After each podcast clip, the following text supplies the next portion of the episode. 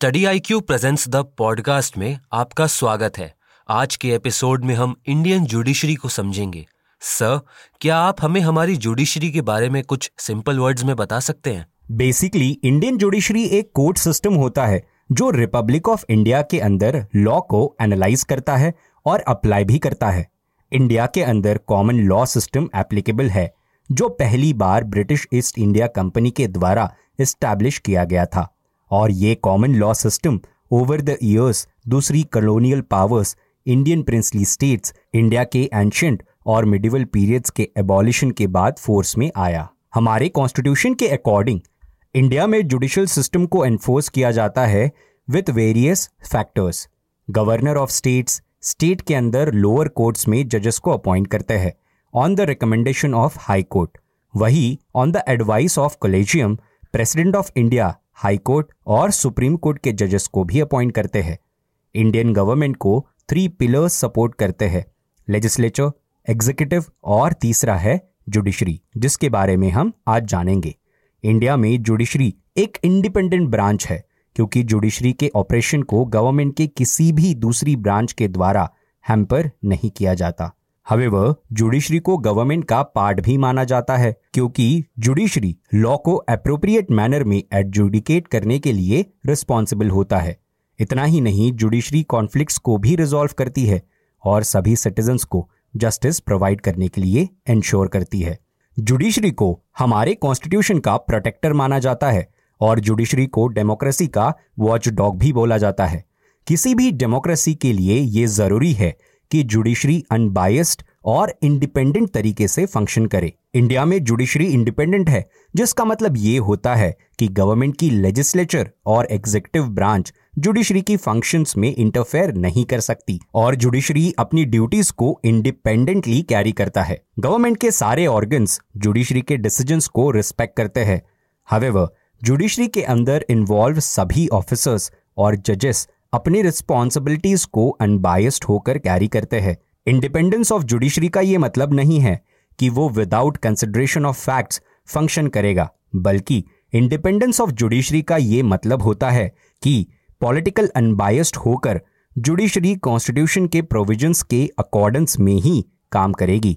Because judiciary is always answerable to the nation's constitution हमारी constitution के अंदर ऐसे बहुत सारे क्लॉज है जो जुडिशरी की इंडिपेंडेंस को प्रोटेक्ट करते हैं और गारंटी भी करते हैं। सर इन सब बातों को जानने के बाद हम इंडियन जुडिशरी की हिस्ट्री को जानना चाहते हैं। इंडियन जुडिशरी एक ऐसा सिस्टम है जो over the years advancement of civilisations के साथ एडवांस हो गया। सबसे पहले तो इंडियन जुडिशरी में होम कोर्ट को एक लोएस्ट कोर्ट की तौर पर देखा जाता था। उसके बाद फैमिली मीडिएटर्स और जज होते थे। फिर एक हाईएस्ट पिलर होता था, जिसे हम द किंग के नाम से जानते हैं। द किंग यानी मोनार की प्राइमरी रिस्पॉन्सिबिलिटी होती थी कि अपने मिनिस्टर्स और एडवाइजर्स की असिस्टेंस के साथ वो जस्टिस को भी इंश्योर करे। फिर सिविलाइजेशन के एडवांसमेंट के साथ साथ ही रूलर्स को जजेस के टास्क दे दिए गए, क्योंकि ऐसा माना गया कि रूलर्स के पास वेदास की अंडरस्टैंडिंग होगी। फिर जजेस according to dharma justice administer करने की कोशिश करते थे। इस तरह के सिस्टम में यह इंश्योर किया जाता था कि जजेस एक सिस्टम ऑफ़ रूल्स के अकॉर्डिंग जस्टिस एडमिनिस्टर करे और उस सिस्टम में ट्रेडिशंस को ऑर्डिनेंस की फाउंडेशन के तौर पर देखा जाता था। यही प्रोसेस मुगल एरा तक कंटिन्यू रही। उसके बाद मुगल एरा में काजी ऑफ़िस बना, जिसकी रिस्पॉन्सिबिलिटी होती थी कि वो जस्टिस इंश्योर करे। काजी को हर बड़े टाउन और रीजनल कैपिटल के लिए अपॉइंट किया जाता था। हवेवर राजा के दरबार को हाईएस्ट कोर्ट ऑफ़ प्लीज़ माना गया। उसके बाद ब्रिटिशर्स ने इस सिस्टम को एबॉलिश कर दिया और कॉमन लॉ सिस्टम को इंट्रोड्यूस किया।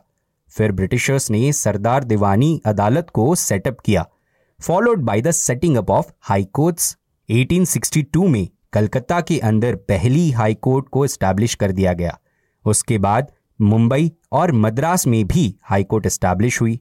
Then government of India act 1935 के अकॉर्डिंग नेशनल कोर्ट को एस्टैब्लिश किया गया, जिसका जुरिस्डिक्शन काफ़ी ब्रॉड था as compare to the jurisdiction of those high earlier in fact जो हमारा करंट इंडियन जुडिशियल सिस्टम है, वो काफ़ी हद तक कॉमन लॉ सिस्टम पर डिपेंडेंट है। सर इंडिया में कोर्ट्स की हायरार्की क्या होती है? बेसिकली इंडिया का जुडिशियल सिस्टम हायरार्की पर बेस्ड है और उसके अंदर चार लेयर्स भी होते हैं। सुप्रीम कोर्ट सबसे टॉप लेयर पर आता है। उसके बाद हाई कोर्ट्स आते हैं और उसके बाद सबॉर्डिनेट कोर्ट्स एंड उसके बाद ट्रिब्यूनल्स न्याय पंचायत, लोक अदालत जैसे अल्टरनेटिव जुडिशियल मेथड्स फॉलो किए जाते हैं। सर क्या आप हमारे लिए इंडियन जुडिशरी के स्ट्रक्चर को डिस्क्राइब कर सकते हैं?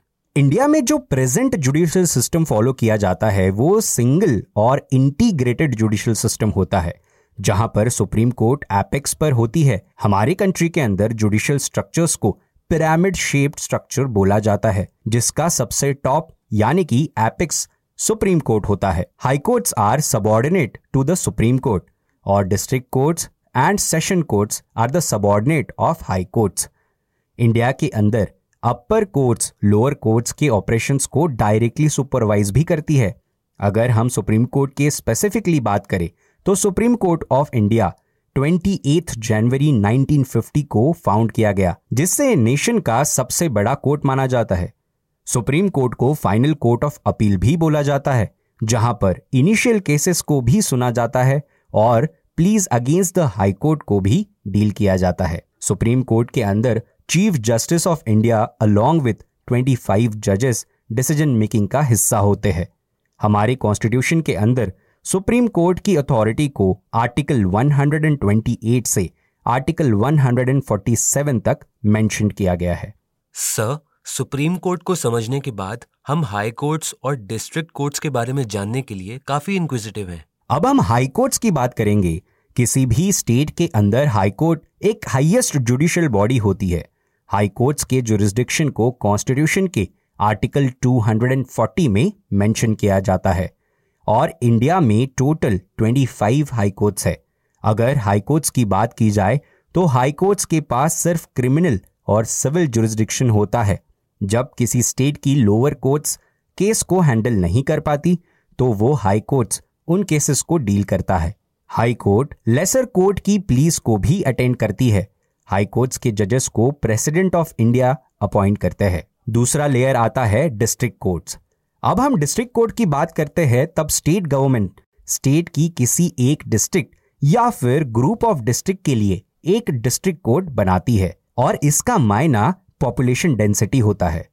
हाई कोर्ट के डिसीजंस डिस्ट्रिक्ट कोर्ट्स के ऊपर बाइंडिंग होते हैं, क्योंकि district courts directly high court के कंट्रोल में आती है। कॉमनली डिस्ट्रिक्ट के अंदर दो तरह की कोर्ट्स होती है, एक सिविल कोर्ट्स और दूसरी क्रिमिनल कोर्ट।